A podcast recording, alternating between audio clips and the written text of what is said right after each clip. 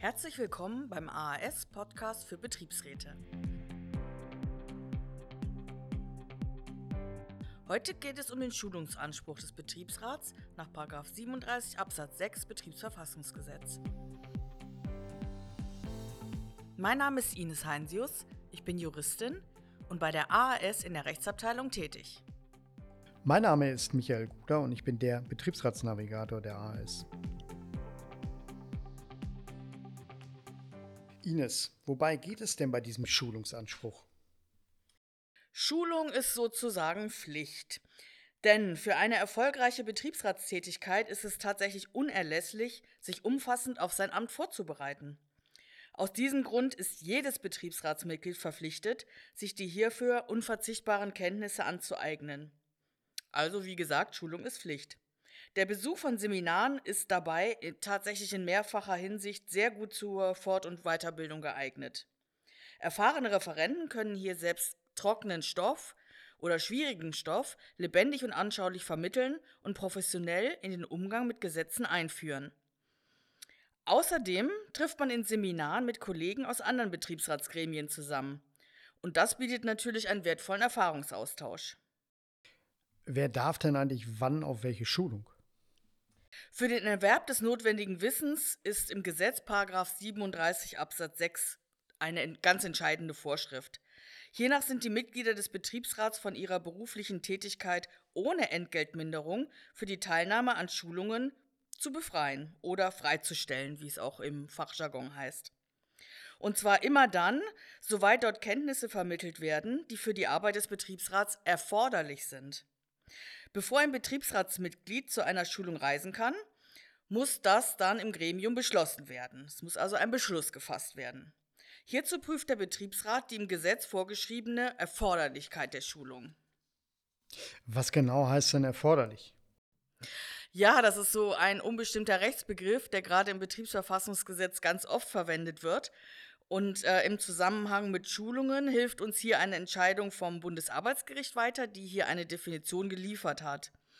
Danach ist eine Schulung erforderlich, wenn sie unter Berücksichtigung der konkreten Verhältnisse im Betrieb und im Betriebsrat notwendig ist, damit der Betriebsrat seine gegenwärtigen oder in naher Zukunft anstehenden Aufgaben sach- und fachgerecht erfüllen kann. Das vermittelte Wissen muss also unbedingt im unmittelbaren Zusammenhang mit der Betriebsratsarbeit stehen. Welche unterschiedlichen Schulungen gibt es denn? Es gibt sogenannte Grundlagenschulungen und Spezialschulungen. Jedes Betriebsratsmitglied muss zunächst das für die Betriebsratsarbeit erforderliche Grundwissen überhaupt erstmal haben. Denn letztendlich ist nur dann eine verantwortungsvolle Betriebsratsarbeit überhaupt möglich. Entsprechende Basisseminare gibt es beispielsweise zum Betriebsverfassungsrecht, zum Arbeitsrecht, aber auch zum Arbeits- und Gesundheitsschutz. Für diese Seminare muss übrigens die Erforderlichkeit gar nicht besonders begründet werden. Sie wird sozusagen als gegeben vorausgesetzt. Gilt das auch für Ersatzmitglieder? Tatsächlich ja. Auch für Ersatzmitglieder ist eine Grundlagenschulung erforderlich, auch wieder erforderlich, wenn sie regelmäßig bzw. häufig verhinderte Mitglieder vertreten. Jetzt kann man sich natürlich wieder fragen, was heißt denn jetzt häufig? Und ähm, das ist tatsächlich auch immer wieder ein äh, Streitpunkt zwischen Betriebsrat und Arbeitgeber, wenn es darum geht, ob der Betriebsrat zur Schulung darf, der, das Ersatzmitglied.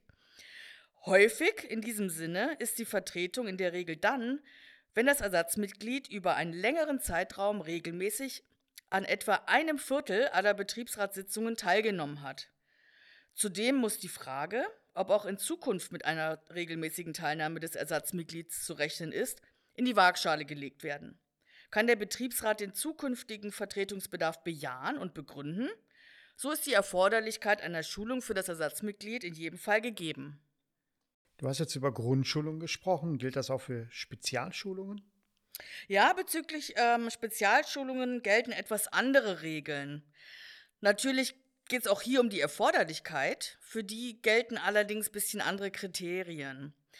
Wieder nach der Rechtsprechung äh, ist die Vermittlung von Spezialwissen erforderlich, wenn der Betriebsrat die Kenntnisse, die im Seminar vermittelt werden, benötigt, um bestimmte Aufgaben fach- und sachgerecht wahrnehmen zu können, die bereits anstehen oder in naher Zukunft anstehen werden.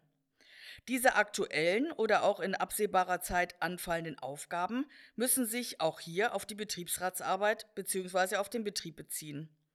Auch sind die konkreten Verhältnisse des Betriebs zu berücksichtigen. Wenn beispielsweise eine Betriebsänderung ansteht, wird hierzu in der Regel eine Schulung erforderlich sein. Und dann kann es einfach losgehen? Ja, noch nicht ganz. Wenn die Erforderlichkeit einer Schulung gegeben ist, ist das leider noch nicht ganz der Freifahrtschein zum Seminar. Der Betriebsrat hat bei der Feststellung der zeitlichen Lage der Teilnahme der Schulung die betrieblichen Notwendigkeiten zu berücksichtigen. Auch das ist gesetzlich so vorgesehen.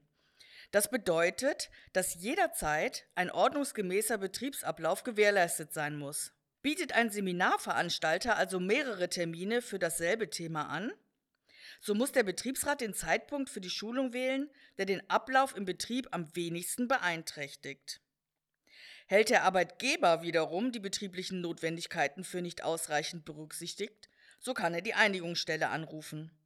Im Verfahren vor der Einigungsstelle muss er dann nachweisen, dass durch den Ausfall des Betriebsratsmitglieds, das bei der Schulung ist, tatsächlich eine erhebliche Störung des ordnungsgemäßen Betriebsablaufs entstehen würde. In der Praxis ist es zu empfehlen, dem Arbeitgeber die Teilnahme und den Zeitpunkt der Schulung frühzeitig, am besten drei bis vier Wochen vor Schulungsbeginn, schriftlich anzukündigen.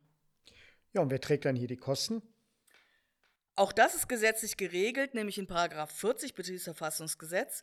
Die Kosten der Schulung trägt der Arbeitgeber. Immer zu berücksichtigen ist hierbei die Verhältnismäßigkeit der Kosten. Der Betriebsrat ist verpflichtet, dem Arbeitgeber nur solche Kosten aufzubürden, die für diesen aufgrund seiner Größe und seiner Leistungsfähigkeit verhältnismäßig und dementsprechend auch zumutbar sind.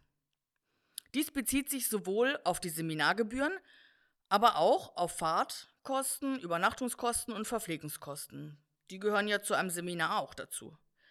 Der Pflicht zum Kostenbewusstsein steht jedoch nicht die Wahl des Veranstalters entgegen.